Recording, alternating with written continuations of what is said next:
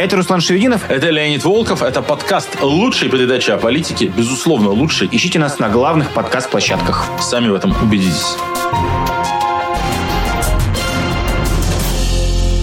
Друзья, всем привет! Канал «Популярная политика». Вы включили главный русскоязычный подкаст «Лучшая передача о политике». Руслан Шевинов, Леонид Волков. Всем привет! Да, друзья, всем привет, кроме Владимира Путина. Мы надеемся, что сегодняшний выпуск ему особенно не понравится. Мы рады приветствовать вас в эфире лучшей передачи о политике, а.к.а. душного стрима. Смотрите нас на популярной политике, слушайте на всех подкаст-платформах и не забывайте делиться нашей трансляцией и ставить лайки, чтобы наш узкий круг единомышленников понемножечку расширялся. Наш ну а мы кружок, начинаем. Кружок по интересам, да. Начинаем. Ты знаешь, я хочу начать с такой вот вставки, где президента США спрашивают, считает ли он Путина убийцей. Сейчас посмотрим. Mm-hmm. Да, Байден говорит, что да, считает, и это вызвало тогда много дискуссий. Вообще, можно ли на таком высоком уровне говорить такие вещи в адрес другого президента? И все эти обсуждения, как кажется, затмили самое важное. Фразу о том, что Путин убийца, фразу, которая только недавно, это мы сейчас привыкли это говорить регулярно, только недавно она вошла в обиход широкого круга людей. Раньше было принято считать, что это царь, который любит власть и любит деньги. Убийца и это интересная вообще фигня. Это на самом деле ведь потом историки будут разбирать один из уникальных феноменов российской политики. Что в 21 веке, когда уже есть интернет, когда все факты доступны, люди как бы сумели в массовом политическом сознании, россияне сумели как бы вытеснить тот факт, что про биографию Путина все хорошо известно. Даже ведь интересно, нет никакой специальной попытки. Путин не бегает по всему интернету и не банит – там э, какие-то, ну там, не знаю, доклад комиссии Салье, ну, его можно взять и прочитать. Любой желающий может взять, открыть и прочитать. Там нет ничего запретного. Он даже не внесен там, в федеральный список экстремистских материалов. Тебя даже не арестуют за то, что ты у себя хранишь на домашнем компьютере доклад комиссии Салье. Все другие истории про Путина, про его бандитское прошлое, про дележку, кровавейшую дележку Санкт-Петербургского морского порта в начале 90-х, про другие какие-то истории. Это все классно документировано, классно описано. И в какой-то момент российская политическая элита, Чубайс, Березовский, семья Ельцина, Абрамович, и вслед за ней широкое количество людей, которые интересуются политикой, как бы достигли такого коллективного соглашения об этом не думать. Вот как-то положили в отдельную коробочку, отодвинули от себя, и как поется в мюзикле The Book of Mormon, turn it off, like a light switch. Сделали вид, что этого просто не существует. Это поразительно, что мы смогли над собой сделать такое интеллектуальное издевательство. И, в общем-то, вот докуда оно дошло. То есть, мой тейк – тот факт, что Путин крупный гангстер, угу. важный санкт-петербургский бандит, на руках которого там много крови и много украденных сотен миллионов долларов, уже в начале 2000-х был совершенно общедоступен, общеизвестен, и никто не пытался это прятать. Но вот этот экономический рост начала нулевых как-то заставил всех подумать, что типа, ай, ладно, ай, хрен бы с ним, мы будем этого слона в комнате не замечать. И вот, вот к чему мы пришли. А, ну да, мы тут неоднократно в рамках душного стрима говорили о том, что Путину катастрофически повезло в начале нулевых, в середине нулевых, когда был это нефтедолларовый э, рубли, нефтедолларовые много-много денег из-за роста цен на нефть, и это все помогло подрасти э, благосостоянию населения. Э, ты знаешь, у меня тогда вопрос, как у юного э, участника душного стрима, чуть более юного, чем э, мой соведущий. Когда, в начале, когда Путин пришел, я сейчас читаю или смотрю какие-то старые интервью, совсем уж какие-то, кого принято считать демшизой, говорили, вот чекист приходит к власти, это значит будет кровь. Почему в широкое население не восприняло приход силовика как э, приход, э, ну, как большую рисковую опасность. Ну, слушай, это-то понятно. После ельцинских э, нестабильных э, как бы, времен, после шока 90-х, людям казалось в целом, ну, реально был запрос там, на твердую руку, и людям казалось, что э, придет, порядок наведет. Для массового избирателя не было проблемы, что чекист. Массовый избиратель не понимал, что он именно бандит из 90-х. Прямо архетипический mm-hmm. бандит в малиновом пиджаке, так сказать, и, э, и с пистолетом. Просто там немножко более удачливый и действовавший под конторским прикрытием. Проблема была в том, что те, кто говорил просто абстрактно чекист это плохо, ну, там, коллективная Валерия Новодворская, mm-hmm. реально воспринимались как демшиза, и их месседж э, с тем, что было в головах у людей с массовым мнением, не очень резонировал. Население не понимало, почему чекист это плохо само по себе. А идея, что он вот как бы убийца и бандит, она еще не распространилась широко. Я думаю, что Путин удивительным образом сумел как бы проскочить вот в этот технологический слом, э, слом технологических укладов в еще до интернетную эпоху. эпоху. Mm-hmm. Я процитирую книжку Леонида Волкова и Федора Крашенинникова «Облачная демократия». Я этого еще не делал, но есть такая книжка, довольно популярная в узких кругах, э, довольно наивная и довольно смешная, которую мы с Федей написали больше 10 лет уже назад которая говорит о том, как э, может развиваться демократия, как может э, преобразовываться э, демократия именно в условиях нового технологического уклада с интернетом и с всем остальным. И там есть такая глава, которая мне до сих пор кажется очень правильной. Она называется «Принудительная честность».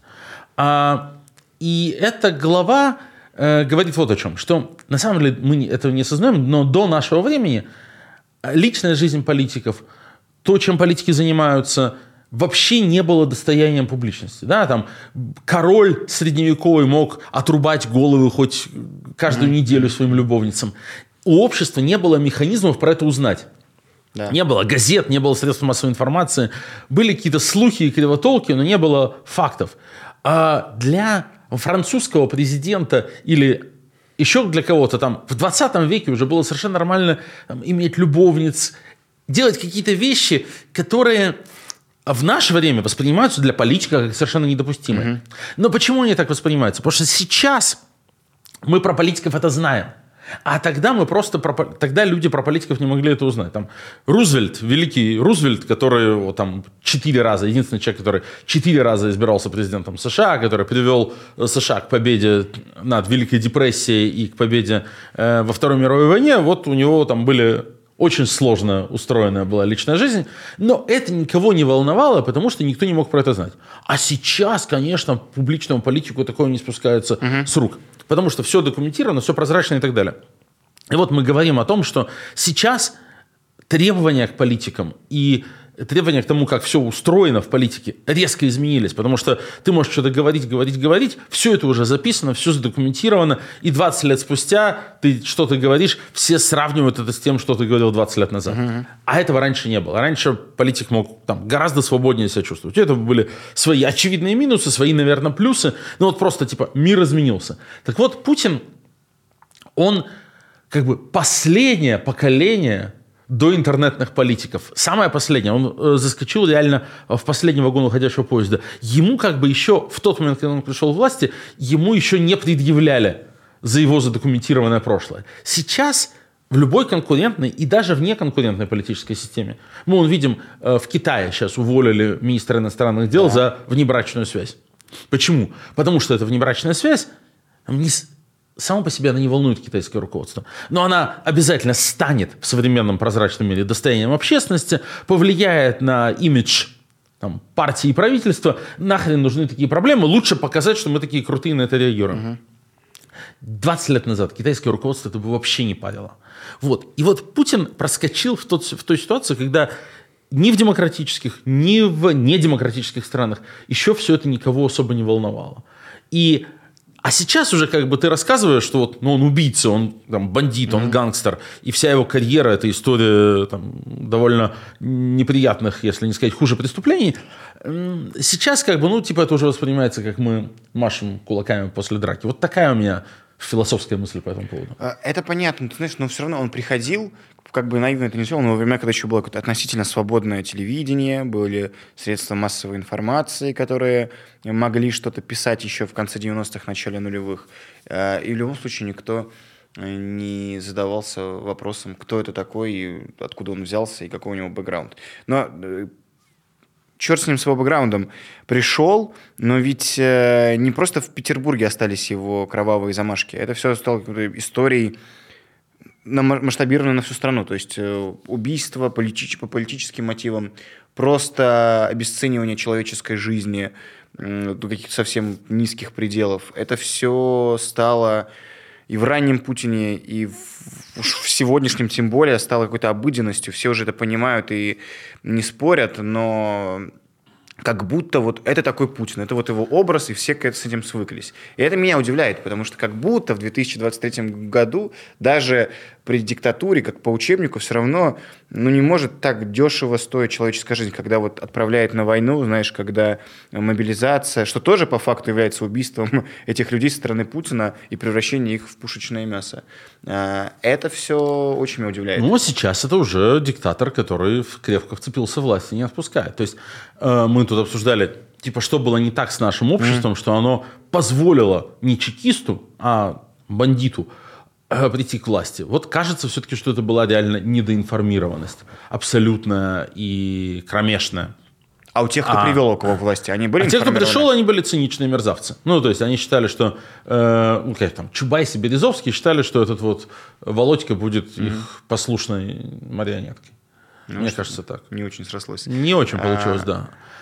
Ну что, давай продолжать говорить. Ну да, давай конкретики, а то мы тут уже столько раз э, ну, обозвались, важно, да. и нам сейчас уже предъявят зрители, а вот вы его называете гангстером, бандитом, убийцей. А где факты, какие ваши фактики? И, собственно говоря, этот выпуск мы хотели э, посвятить какому-то краткому пересказу бандитской биографии Владимира Путина.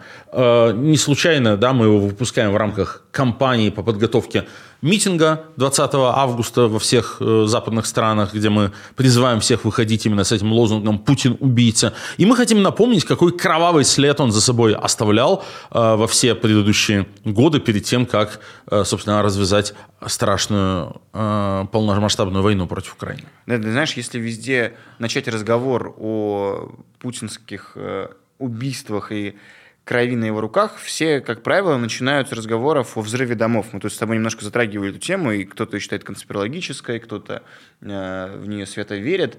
Но как-то вот если брать э, всех политологов и новых биографов Владимира Путина, все берут отчет оттуда и говорят, что ну вот он пришел к власти на крови, создав вот этот вот э, страшные теракты со взрывом домов. Ну, как говорится, for the record, да, я, я тот человек, который много лет отстаивал позицию, что взрывы домов э, причастность ФСБ к взрывам домов – это конспирология. Угу. Я много лет считал, что такого рода операцию невозможно было бы осуществить, потому что в ней должны были быть задействованы там, сотни людей, каждый из которых должен был бы понимать, что он, ну, типа, смертник, если он в чем-то таком участвует.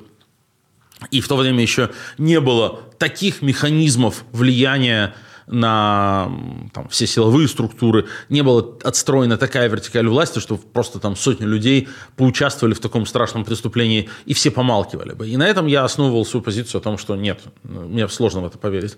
Но новейшие исследования, факты и лучшее понимание того, как работает Путин и путинизм, mm-hmm. заставили меня изменить свою позицию. Я сейчас придерживаюсь версии той, которую вот очень хорошо в своем ролике озвучивал Сергей Смирнов, что, конечно, напрямую ФСБшники дома не взрывали, но они сделали все для того, чтобы у там, чеченского э, подполья возникла эта идея, возникли возможности для ее реализации, аккуратно подбросили дровишек в огонь, э, вдохновили, помогли, под, подсказали. Для этого вовсе не надо было много людей, нужно было там, несколько агентов, э, внедренных в чеченские группировки, и вот получилось то, что получилось. Я боюсь тебя поправить, вернее, боюсь ошибиться, но мне кажется, там в итоге уже выяснилось, что не чеченцы были на самом деле, не чеченская, а какая-то просто Ну, там, да, да. северокавказская, да. Там не, да, и не совсем чеченцы, собственно говоря, да. Это ну, в общем, было. посмотрите ролик Сергея Смирнова, э, которому я всех отсылаю по этому поводу, и вы увидите, что теория о том, что в конечном счете Путин причастен к взрывам домов в 1999 году, ну, точно не конспирологическая. Она может оказаться верной, может неверной, но совершенно точно это теория, которая имеет право на существование. Э, тем не менее, на самом деле кровавый след за Путиным тянется гораздо раньше, не только с 99 -го года, а, безусловно, с 90-х, э, со времен его работы в мэрии Санкт-Петербурга у Собчака. Давайте вспомним яркие вехи этого пути. А, э, вспомним, но хочется еще, знаешь, отметить, что тогда все эти его разборки, это были разборки скорее криминального типа, а уже после 99 -го года, почему я-то начал про дома, это история уже, когда президент устраняет либо неугодных, либо тех, кого он считает предателями, как мы потом видели неоднократно с Скрипали, Литвиненко. Литвиненко. э, убийство в центре Берлина, убийца на велосипеде и так далее. В общем, все это стало уже такой расправами президента, не просто какого-то дельца из Петербурга, который сидит и помогает Собчаку в его делах, а действительно такого циничного человека, наделенного абсолютной властью, но при этом расправляющегося какими-то такими бандитскими методами, типа отравления или выстрела просто в центре, в центре большого европейского города. Ну и отравления тоже начались не с Литвиненко. Угу. Тоже сейчас про это немножко вспомним. Итак, начало 90-х мэром Санкт-Петербурга, главой второго по величине и значимости российского региона, становится популярный демократический политик, хороший оратор, немножко демагог, э, уличный трибун Анатолий Собчак, э, юрист, уважаемый профессор Ленинградского госуниверситета. Он формирует абсолютно новую команду, и в этой команде появляется бывший студент Собчака, да. а также бывший или действующий полковник КГБ Владимир Путин в должности председателя комитета по внешнеэкономическим связям. Да, Путин э, становится, он вообще берет, он тогда был сотрудником университета в начале 90-х, э, и откуда подобрал Собчак на должности, которая, ну, как принято считать, как раз ГБшная, присматривать за университетом. Э, и вот он берет с собой Путина, ну, вообще команда подобралась у Собчака именитая в плане... Сегодня мы знаем этих людей как министров, не знаю, крупного капитала представителей. Тогда это были все молодые начинающие и делающие только первые шаги экономисты. Что такое комитет по внешнеэкономическим связям? Сейчас ведь нет таких структур а, ну, там, в той же самой мэрии Петербурга или в других. Это очень интересная штука. А, по сути дела, это Министерство иностранных дел а, и торговли в каждом регионе. Угу. Вот, э, ну, например, в Свердловской области было Министерство внешнеэкономических связей. Это не то, что потом стало торгово-промышленными палатами? Нет, нет, нет, нет, нет, нет. Вот, совсем нет. Торгово-промышленные палаты не были в структуре власти. Это были объединения бизнесменов, которые пытались выстраивать торговые связи. А комитеты по внешнеэкономическим связям вот откуда взялись. Начало 90-х. Э, экономические связи все разорваны да, то есть там цепочки поставок разорваны, кризис неплатежей в экономике. А, по сути дела, ну, там экономика не функционирует нормально. Mm-hmm. Советский Союз развалился, было какое-нибудь предприятие, у него были предприятия-смежники в рамках советской плановой экономики там, в Украине или в Казахстане, а теперь там граница, в том числе таможенная граница – что-то не привозят. То есть разрушились какие-то цепочки. Плюс ну, большинство советских предприятий просто выпускали какую-то продукцию ненужную mm-hmm. в рамках рыночной экономики. Начинается конверсия, перестройка э, всего хозяйствования. И в этой ситуации э, оказывается ну, очень важной задачей создать и нарастить какие-то новые связи. Плюс всем нужна валюта. Нужно что-то продать за границу mm-hmm. обязательно. Потому что внутри постсоветского пространства. Ты можешь торговать с Белоруссией за зайчики да. или с Украиной за карбованцы, которые не стоят ничего, которые не конвертируемые и никому не нужны. А нужны всем доллары. Доллар стоит очень дорого, а, там 100 долларов кажется любому россиянину в тот момент гигантскими деньгами, и почти каждое региональное правительство понимает, что предприятия этого региона, налогоплательщики – не выживут без построения каких-то новых mm-hmm. торговых связей, что экономика региона не сможет функционировать без притока валюты. И, в общем-то, во многих крупных, особенно успешных относительно регионах, богатых, формируются такие отдельные структуры, которые должны определить и понять, что у нас тут можно продать. Называ... Называется это красивыми терминами привлечение инвесторов, да, да, да. открытие совместных предприятий, выстраивание значит, экономических контактов с Западом. Но по факту на руинах разрушившейся советской экономики, за редким исключением, нет ничего, что можно продавать. Что, «Жигули»? Э, или продукцию советской легкой промышленности, костюмы фабрики «Большевичка» ты будешь э, в Германию продавать? Mm-hmm. Ну, нет, конечно.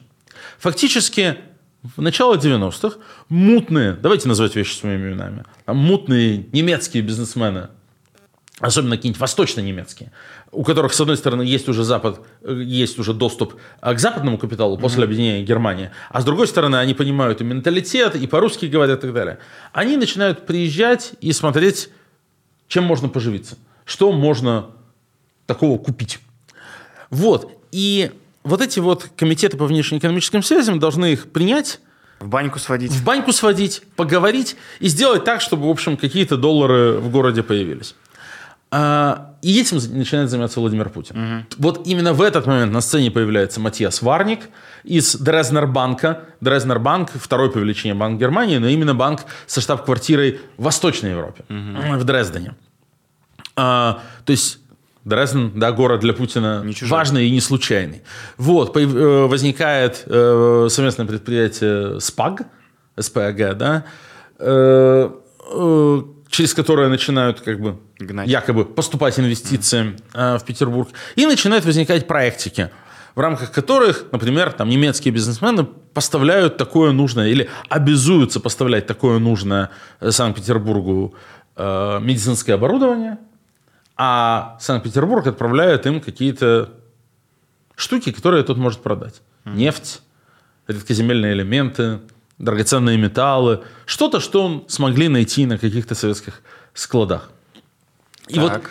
эту всю деятельность неожиданно возглавляет Владимир Путин. Возможно, сказывается то, что он говорит по-немецки, жил, опять же, в Восточной Германии, имеет какие-то контакты с тем же Варнигом, который был агентом Штази немецкого КГБ советских времен.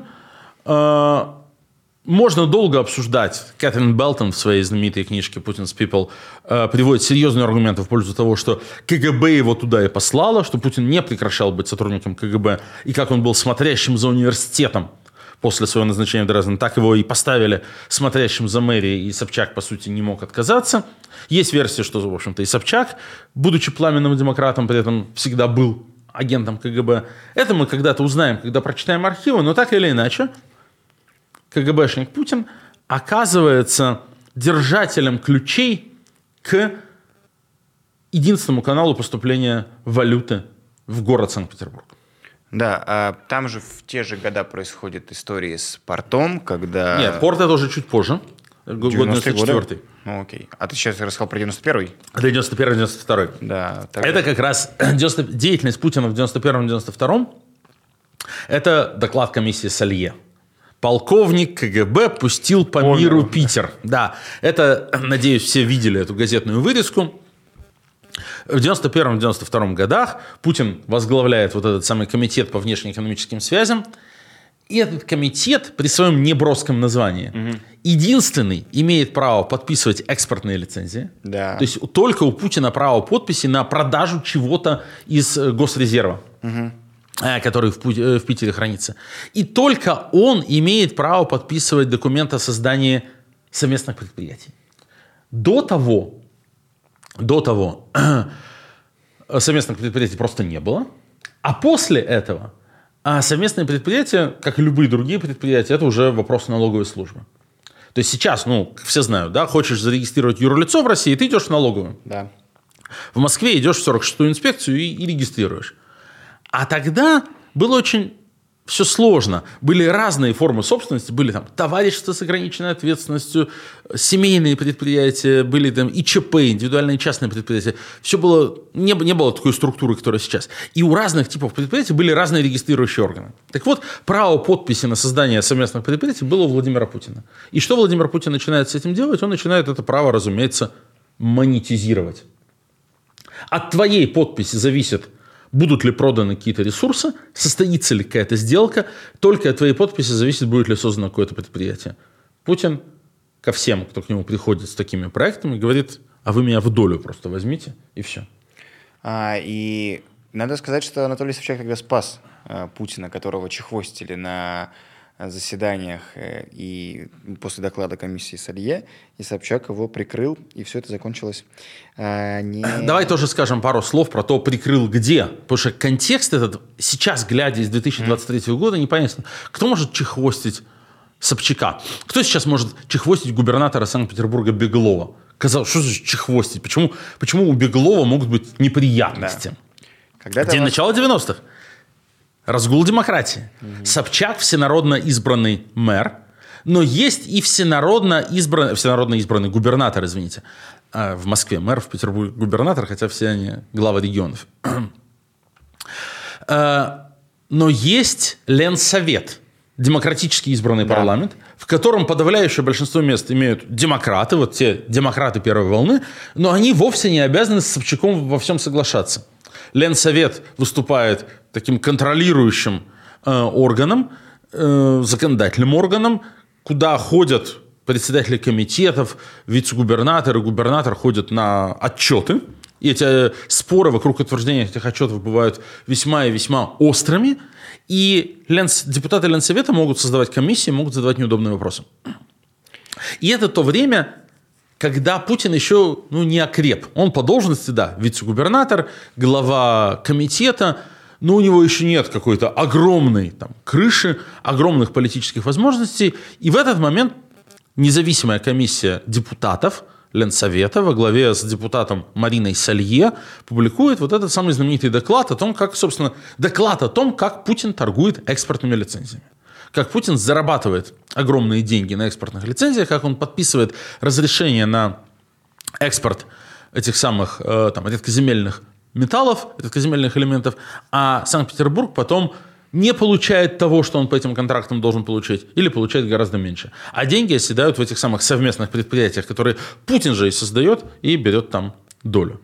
Раздражается огромный скандал, и, как ты правильно сказал, Собчак Путина прикрывает. Прикрывает. И это не единственный скандал. Вот, наверное, самый яркий скандал этого же времени – это история, собственно, с этим самым Юрием Шутовым.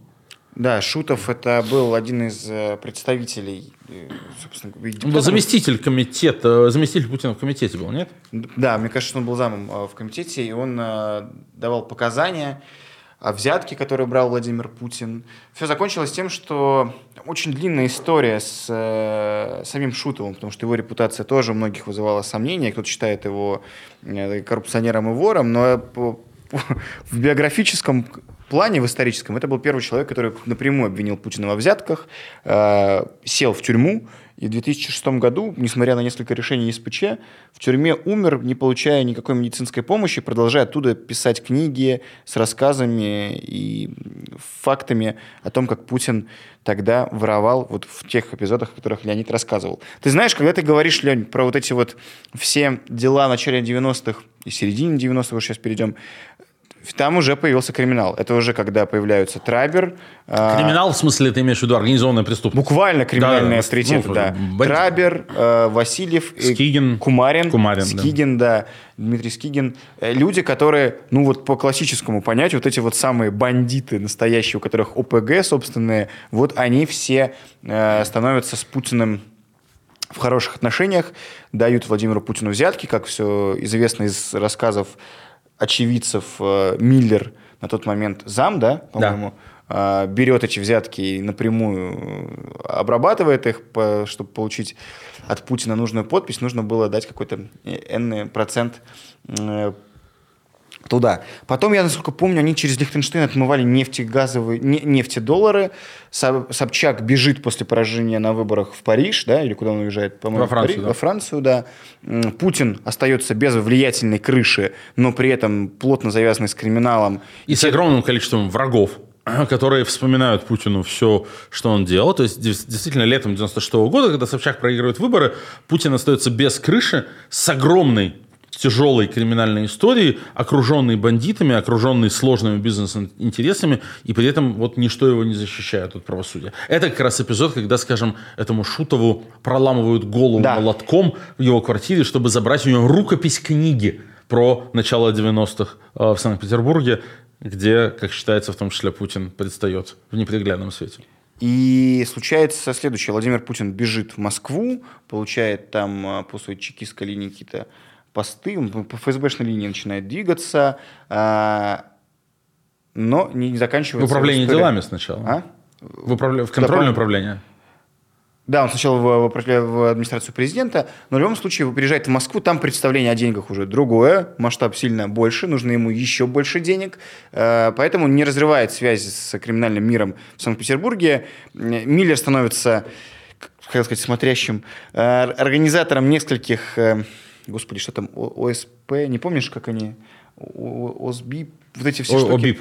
ОБИП, А да. объединение инвесторов, э, сейчас, ОБИП, да. АБИП, а, как объединение банкиров, инвестирующих в порт, как-то так. Да, да, да, да, да. В общем, э, пристраивают э, Миллера, э, Скигин это делает, по-моему, как э, отвечающий за это, пристраивает Миллера как креатуру Путина, отвечает за порт, через порт э, идет уже история из э, контрабанды. И наркотики были замешаны во всей этой истории, и большие откаты. Но Путин становится своим для Тамбовского ПГ, для представителей разных э, бандитских группировок. Крови проливается немало в бизнес-спорах и переделах. Цепов, известный, по-моему, упомянут уже сегодня нами, бандит в 90-х, э, который от казино, от всего игорного мира имел э, огромную долю, он становится тоже с Путиным в Он, по сути отношениях. дела, обеспечивает охрану. То есть он э, Цепов э, бандит из Малышевской группировки, э, у которого охранное предприятие, и который просто там начинает как вот такую бандитскую охрану предоставлять Путину и его друзьям. В этой роли довольно много что знает. И в 2004 году умирает от отравления полонием, напомню. Да, уже не- это, это уже было после Литвиненко, получается. четвертый. Э, Литвиненко в шестом. А, до Литвиненко. Да. Протестировали. А, вот, и Владимир Путин... То есть, понимаете, когда мы говорим про 90-е, если углубляться во все эти бизнес-схемы, это получится у нас выпуск... а, Можно сериал было бы сделать целый про путинизм. Есть блог прекрасный про путинизм или ряд публикаций Максима Фрейдзона. Обязательно прочитайте. Есть, есть блог «Путинизм» на WordPress, где таким интересным и простым языком рассказано как раз про все эти события 90-х. И есть еще, я могу порекомендовать, э, документальный сериал «Радио Свобода? Свобода». Они... Хузмистер, Хузмистер Путин. Э, Нет, есть документальный фильм «Хуй мистер Да. Путин», а есть у них такой сериал текстов, э, текст, да, текстовый да, да, сериал, да, где да. они тоже хорошо с документами рассказывают все эти истории раннего Путина из 90-х. Это вот раннее Путина представление мы дали вам поверхностное, потому что там это на много-много часов рассказ подробный, обязательно читайте. Да, и у настоящего времени, вот Радио Свобода, настоящее время, да. В общем, ключевые слова, если вы хотите сами загуглить все эти истории, удивиться и ужаснуться, если вы не слышали, то ключевые слова такие.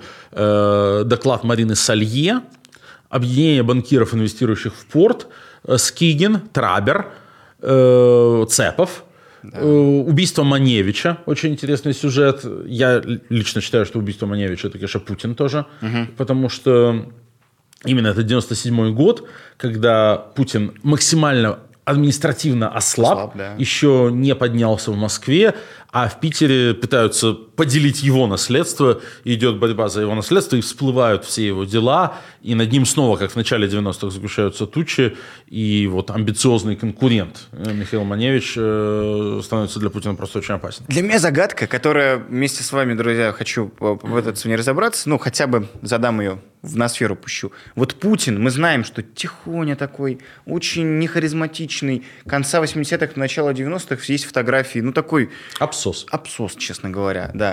Додик. Как этот человек за следующие там, типа, 5-7 лет становится реально криминальным авторитетом? Ну, просто э, можно быть, знаешь, в- при костюме и чиновником, который порешает любые вопросы, но при этом ты не становишься своим для этих Слушай, криминальных ну может быть, А Путин э, становится. может быть, э, как раз это и сыграло роль. Э, Он не выглядел никаким альфа-самцом. Они не воспринимали его как опасного человека. Они не воспринимали его как источник угрозы. А в итоге он всех переиграл. Всех. Кумарин до сих пор сидит, да? Да. Кумарин сидит, Шутов в тюрьме умер, Цепова, значит, отравили. Э, Трабер, Ну, Трабер как раз... э, Трабер на свободе. Да, Трабер не удивительно. Скигин умер тоже. Трабер либо уголовное дело в Испании, либо и сидит, либо в розыске просто международном, да. Ну, в общем, в целом-то э, все куда-то делись. А Путин в шоколаде со своим ближайшим окружением. Наверное, я здесь, конечно, вступаю на какую-то очень зыбкую почву гипотез. Э, Наверное, они реально не воспринимали его как серьезную угрозу. Он такой маленький, плюгавенький, не умеющий одеваться, нелепый. С другой стороны, есть такой ореол, типа КГБшный. Э, Советские бандиты, многие относились к КГБ типа с уважением. Они не любили. Да они же типа, все молодые были в 90-х. Посмотри, Кумарин... Ну, слушай, э, все равно они выросли из какой-то советской преступной среды. Все эти там Тамбовская 30 малышевская было. группировка – это люди, которые, конечно, укоренены в какие-то там воровские традиции, в каких-то там цех- цеховиков и форцовщиков. А я думаю, что они относились с определенным пиететом. Вот он такой, типа, не громкий, не яркий, но, типа, с важным правом подписи, умеющий оказаться в нужное время в нужном месте. С ним, типа, хорошо иметь э, дела. Но угрозой он им, видимо, угу. не казался. А когда очухались, то было уже слишком поздно. Но это, конечно, такая гипотеза. Напишите, да. что вы думаете по поводу того, как у этого очень невзрачного человечка удалось, э, собственно, лавировать э, в Санкт-Петербурге среди разных, причем преступных группировок, балансировать их интересы. Ну, собственно, то, что Путин и сейчас делает до сих пор очень хорошо. И вот так вот э, взлететь, пройдя мимо, всех струек, избежав всех уголовных дел и в итоге стать президентом России. Это чтобы у вас было просто в целом представление, какой циничный человек и помешанный, вернее, замешанный с криминалом, в буквальном смысле с криминалом. Э, и приходим к вопросу президентству. Владимир Путин становится президентом России, никуда не девается его бандитская натура, замашки. Это не пустые слова, крови пролито на посту его президентства, было немало и продолжает это происходить прямо сейчас. Мы как-то все в один котел, да, и говорим, потому что ну, это все действительно его преступление, действительно убийство. И то, что он сейчас в Украине творит, и то, что э, он делал годами ранее на северо-востоке Украины, помним грузинскую войну, помним э, истории в Сирии с неоправданной жестокостью даже по отношению к мирному населению. Это все то, что он одобряет и все, что он любит. Но это все происходит на полях сражения, на, войне, на войнах. Да? А мы видим немало историй, знаем немало историй, когда людей убивали, травили ядами или за... выстрелами в спину, уничтожали по другой причине. Как раз вот тут, я думаю, немножечко ГБшная натура берет, потому что люди, живущие, как он, как Бортников, как Патрушев, в парадигме, где все кругом враги, где хотят строить козни против Великой Россиюшки, а, и надо решать вопрос самым радикальным путем. Это их из, абсолютно уродливая картина мира, но мне кажется, это говорю свое мнение, э, что именно этим они объясняют вот эти вот все злодеяния. Типа, Навального надо убить, потому что вот он, типа, хочет нашему Путину, нашей России нанести вред, враг. Ну, Скрипали, понятно, в их критериях это, типа, перебежчик, враг, который слишком много знает, его нужно заткнуть. Немцова, ну, и Немцова, я думаю, что Владимир Путин ну, как ты как считаешь? Я, я все еще считаю, что Кадыров сам. Кадыров сам, а Путин а. не присек. А Путин, типа, Путин подал Кадырову сигнал, Кадыров его неправильно интерпретировал. Окей, ну то есть в любом случае при другой системе, где невозможно были политические убийства, это бы не случилось. Конечно. Путин в любом случае конструктор. А, давай я тут с тобой поспорю. Вот попытка убийства Алексея Навального – это уже следующий уровень. Это то, что ты. Нам надо, значит, защитить свое место в истории. Mm-hmm. Нам надо, типа, Россиюшку спасти. Но у всего, что было до того, есть абсолютно обычный криминальный мотив. Вот эта логика, ты типа, заметая следы преступлений, совершаешь все новые и новые преступления. Путин реально столько наворотил в 90-е, и это все равно, несмотря на то, что это в основном доинтернетная эпоха, так задокументировано и так может вылезти боком, что ему что его логика заключается в том, чтобы совершать новые и новые mm-hmm. преступления. Это э, тема, которую я много раз уже говорил, но она для меня продолжает оставаться очень важной что вот как э, яйцо в утке, утка в, ларце утка, в утке яйцо, в яйце иголка, и все это в Марбелье. Все это в Марбелье. А в начале 90-х а, Путин и его дружки, вот, заработав, украв первые деньги, естественно, начинают интересоваться, как и положено российскому чиновнику, зарубежной недвижимостью. Mm-hmm. И в Испании они э, строят или покупают себе целую деревню на престижном курорте Марбелия, потом в других местах тоже. Есть же известная история, как мы помним, что когда Путина внезапно назначили премьер-министром. Это, по-моему, про Францию, нет? Это он отдыхал с семьей, семьей в Биорице. Биорице да. да, в Биорице. И прилетел весь такой загоревший из, из Биорица. Но э, в Испании у него появляется довольно много недвижимости. Mm-hmm. И, видимо, в отличие от того, что потом он научился делать со всеми этими там Ралдугинами и Колбинами. Угу. Потом-то у него возникли уже инструменты, как прятать миллиарды и записывать их на других. Тогда еще, видимо, он и не думал, ну, не думал же он, что он станет президентом России и станет тем, чем он стал. Все было куда проще, все было куда меньше спрятано. Видимо, там есть какие-то просто подписанные им документы и так далее. Угу. И вот Литвиненко умирает. Никогда он сбежал, не когда он стал предателем. Литвиненко убивают, когда он начинает сотрудничать с испанскими правоохранительными органами про, по расследованию деятельности Путина и его друзей в Испании в 90-х годах. Скрипаля обменяли, я напомню, на Анну Чапман. Да. И по как бы их негласной логике, типа отменяли, обменяли и забыли. Не было никогда в истории примеров вот этого советско-американского шпионского всего конфликта, чтобы обмененных уже типа шпионов, э, чтобы их дальше за ними охотились и убивали. Американцы никогда не пытались убить там, Кима Филби, когда он десятилетия жил потом в Москве. И Советы тоже никогда не пытались значит, убивать тех, кого они уже отдали. Отдали, все, история закончена. Шпион заигран, он уже к работе не вернется, он как бы живет на пенсии. В этом смысле убийство, попытка убийства э, Сергея Скрипаля совершенно уникальная штука. Когда она случилась? Когда Сергей Скрипаль вступил в сотрудничество с этим Стилом, да, британским бывшим разведчиком, Да. тоже и начал работать над испанским досье. Вот моя большая версия... Слушай, совсем с головы вылетело. Действительно, Скрипаль был про испанское досье. Да, да, да. Моя большая версия заключается в том, что где-то там в Испании в, в неоцифрованных документах есть что-то такое, что Путину очень сильно не нравится. Они вкладывали огромные усилия тогда, чтобы отмазать, опять же, по испанскому делу русской мафии. Когда э, Да, по- да. депутат Резник, э, Аулов, да, заместитель э, главы наркоконтроля Черкесова, Там очень много. Бастрыкин, когда были все прослушки, когда было ясно, что вот эта малышевская группировка в Испании э, звонит там Бастрыкину и просто там людей назначает, э, как хочет.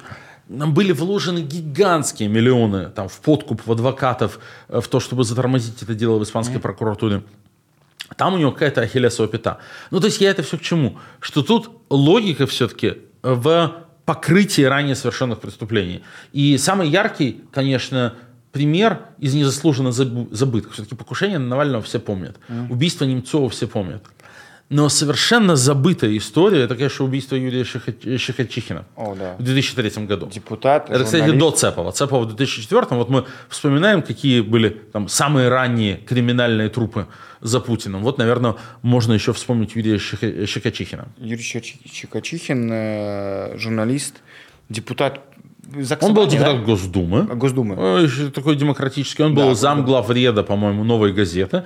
Он был известнейший журналист-расследователь, известнейший. И в 2003 году, в возрасте 52 лет, если мне не изменяет память, у него вдруг резко начинают выпадать волосы. Ну, бывает вот так, знаешь. Да, да, да? да. И он умирает скоропостижно. А, отравление таллием по симптомам, то есть э, тяжелым металлом, а, примерно то же самое, что полонием. Похоже по симптоматике.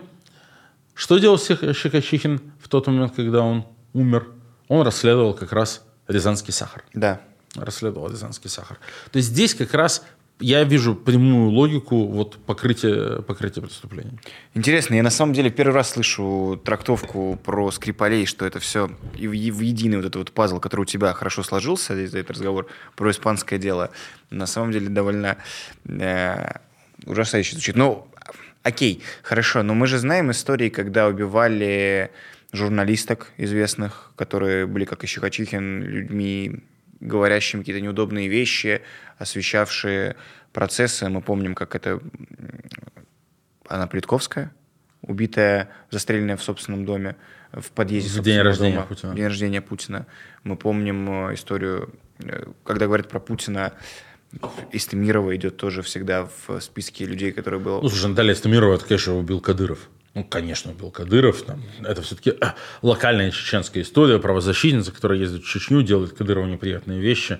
Ну, то есть, э, как, как скажем, бритва Оккама заставляет нас не достраивать. У Кадырова достаточно и мотивов, и возможностей. Чтобы... Не то, чтобы я Путина выгораживал, но непонятно, зачем здесь Путин в системе уров- уравнений. В начале нулевых уже, в середине нулевых у Кадырова В уже были- 2009-му Стамирова Да, Кадыров убил. а да. Политковская в седьмом. В седьмом, да. Да. Окей. А, ну вот, а, истории с убийством... Политковскую не просто убили, до того, как Политковскую застрелили, ее отравили. Да, было отравление, и она летала, Летала в Чечню, в Чечню, да. Окей, когда... Хорошо. То есть, получается, в какой момент наступает э, изменение и трансформация в, как это сказать-то, в причинах убийств по политическим мотивам, в э, новых жертвах Путина? Вот до, середины нулевых примерно Хотя Скрипали были сильно позже уже, конечно. А, как ты говоришь, заметал Путин следы а потом остальные истории. Мы же знаем, когда эти отравители, есть прекрасное расследование Bellingcat, э, инсайдера и западных журналистов о том, как часто они пытались применять, э, блин, новичок, сколько людей они переубивали, просто они не так громко известны, и сколько людей, к счастью, чудом выжили, как Петя Верзилов, Дмитрий Быков. Э, то есть это зачем? В этой логике, в картине мира, как мы это объясняем? У тебя есть э, определение? Ну, я бы сказал, что когда ты создаешь в целом, когда у тебя есть секретное подразделение, которое занимается убийствами, а ты при этом абсолютно коррумпированный угу. э, диктатор, то рано или поздно тебя не должно удивлять, что это подразделение выйдет на рынок и начнет левачиться. Вот. Ну, то есть... Ты просто выпустил Джина из... Э, ну, конечно. То есть есть люди, у них есть мандат на убийство. Угу. Они гарантируют им гарантировано, что их покроют. Нельзя же как бы их, их сдать. Ну, то есть пусть они там убьют там бизнесмена Васю, а кто их будет расследовать и сажать? Ведь это вскроет и все остальные их действия. То есть они абсолютно в безопасности. Поэтому они могут брать коммерческие заказы, э, все что угодно могут делать. Ну, то есть вот они убивают э, этого Куашева, да, в Кабардино-Балкарии, э, северокавказского правозащитника. Ну, я не думаю, что это уровень там, Путина. Ну, тот что-то с кем-то не поделил, и какой-то там, опять же, там, Кадыров или еще кто-то знал, что есть такая опция.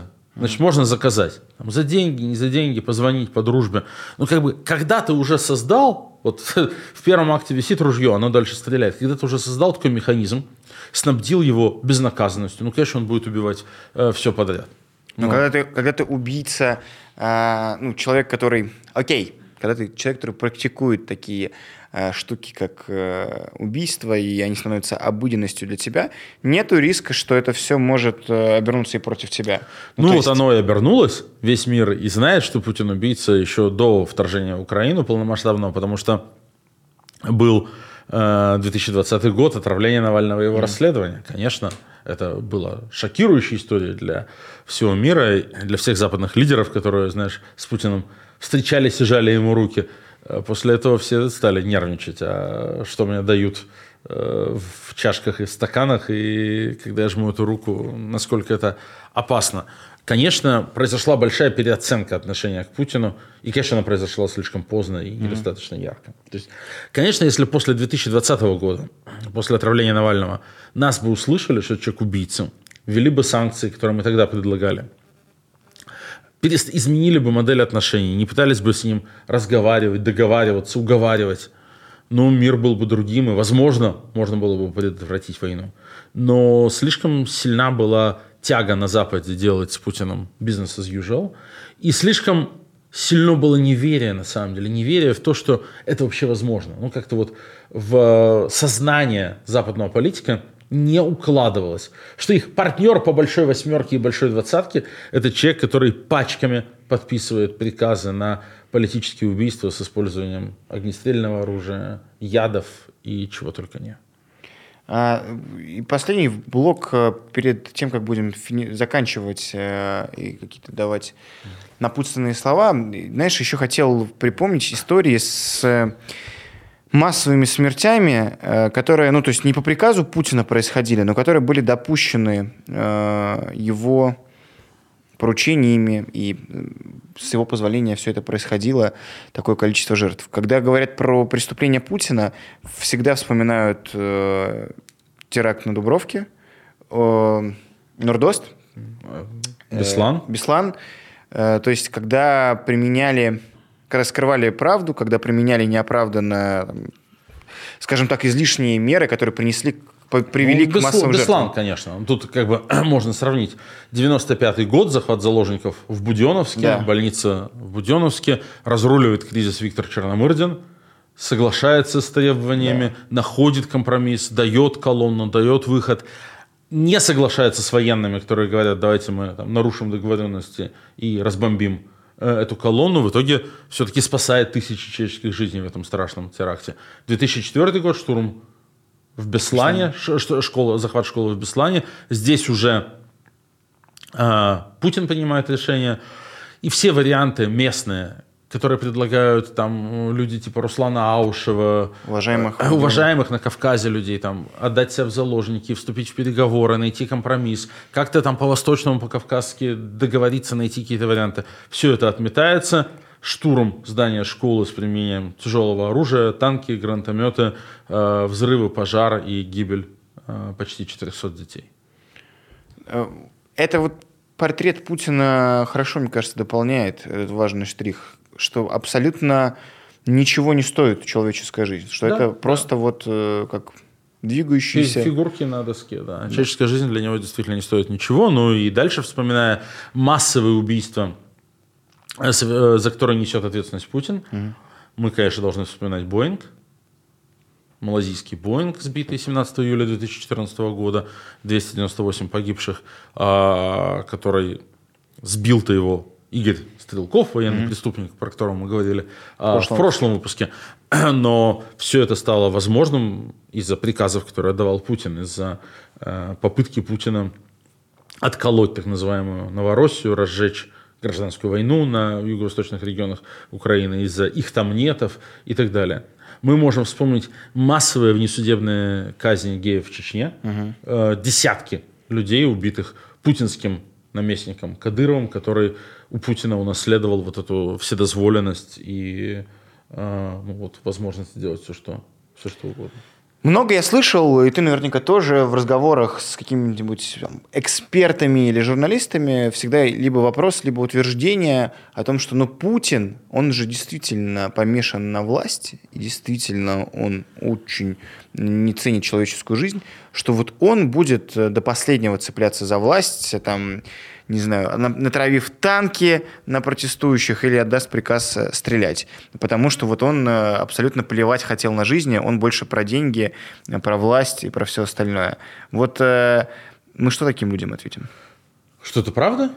Путин будет до последнего цепляться за власть, и именно поэтому нет никаких способов вести с ним переговоры, нет никаких способов его задобрить, нет никаких способов прийти к компромиссу. Это циничный, кровавый убийца, лишенный всяких норм, там, человеческой морали, для которого жизнь не является ценностью, ничего не является ценностью человека, там, абсолютно лишенный э, совести, сострадания или чего-то подобного. Поэтому э, с Путиным э, в этом как бы главный месседж нашей акции. Вот когда мы всех призываем 20 августа выйти и присоединиться, ну как бы зачем это? Чтобы это не было просто там покричали, выплеснули эмоции и разошлись. Наша идея заключается в том, что мы хотим вовлечь в эти митинги 20 августа по всему миру максимальное количество граждан этих стран, чтобы пришли там, немцы, французы, британцы, австралийцы, американцы, кто угодно, чтобы это получилось массово, и чтобы таким образом мы послали важный сигнал их властям, их правительствам. Даже не надейтесь нет варианта с Путиным договориться, замириться, вернуться к прошлой жизни. Мы видим, к сожалению, что до сих пор в Западной Европе есть такое сильное желание, чем дальше от э, Украины, чем, чем дальше от зоны конфликта, от э, зоны военных действий, тем больше такая, ну, может, как-то вот пересидим, оно закончится, и дальше будет все как было. Российские удобрения, российский нефть и газ, российское зерно. Так же хорошо было может, как-то все уляжется, и мы как-то вот все-таки договоримся. Ну, вот от условного Макрона слышим это э, сплошь и рядом. Ну, вот как бы рассказывая биографию Путина и делая акцент на то, что это бессердечный, бессовестный, циничный, кровавый убийца, мы тем самым показываем и говорим, нет, с ним нельзя ни о чем договариваться. Этого человека надо уничтожить, и тогда появится шанс на мир в Европе, на демократическую Россию и так далее. Но с Путиным вы ни о чем никогда договоритесь, договориться не сможете, потому что никакой морали у него нет и никакой ценности э, там, в собственных словах, убеждениях, в собственной подписи он не видит. Большая, самая настоящая трагедия, конечно, что нашу страну захватил не просто жадный, не просто лживый, а поистине преступник, бандит, э, убийца. Это очень-очень большая историческая катастрофа, которую нужно нам с вами всеми способами доступными устранить и сделать это как можно скорее. И поэтому, конечно, поддерживайте, друзья, то, что делает наша команда, поддерживайте все антипутинские силы, где бы вы ни находились. Это важно, если у вас есть друзья, живущие за границей, знакомые любой национальности, отправьте им ссылку на сайт Путин дефис killer.com. Там будет вся информация об акции, которая состоится 20 числа. Обязательно, обязательно это сделайте. Ссылка будет в описании. Ставьте лайк, пересылайте это видео своим друзьям и знакомым. Только не само по себе. Мы здесь все-таки говорим с вами, с теми, кто следит за российской политикой, кому говоришь, там, типа, Трабер, и он, а, Трабер, я помню, я читал про это. Большинство, как раз трагедия в том, что подавляющее большинство россиян про все это ничего не читало и ничего не знает. Поэтому вот мы сказали в какой-то момент, вот, погуглить такие-то ключевые слова. Будет классно, если вы сделаете такую подборку хороших ссылок, ну и мы тоже выложим некоторые ссылки mm-hmm. в описании. И вот вместе с этим нашим э, видео будете распространять по сомневающимся. Для кого-то это будет открывать глаза. Да, спасибо, что смотрите, спасибо, что пишете свои комментарии. Предлагайте, как обычно, темы. Мы все читаем, интересно э, ваш фидбэк всегда получать. И хотим меняться, делать лучше, чтобы вам было интересней слушать или смотреть нас на подкаст-платформах, либо на YouTube-канале «Популярная политика». Ссылки все нужные в описании. Как поддержать, там тоже написано. Обязательно по всему переходите и подписывайтесь. Руслан Шевединов, Леонид Волков. До новых встреч. Пока. Пока.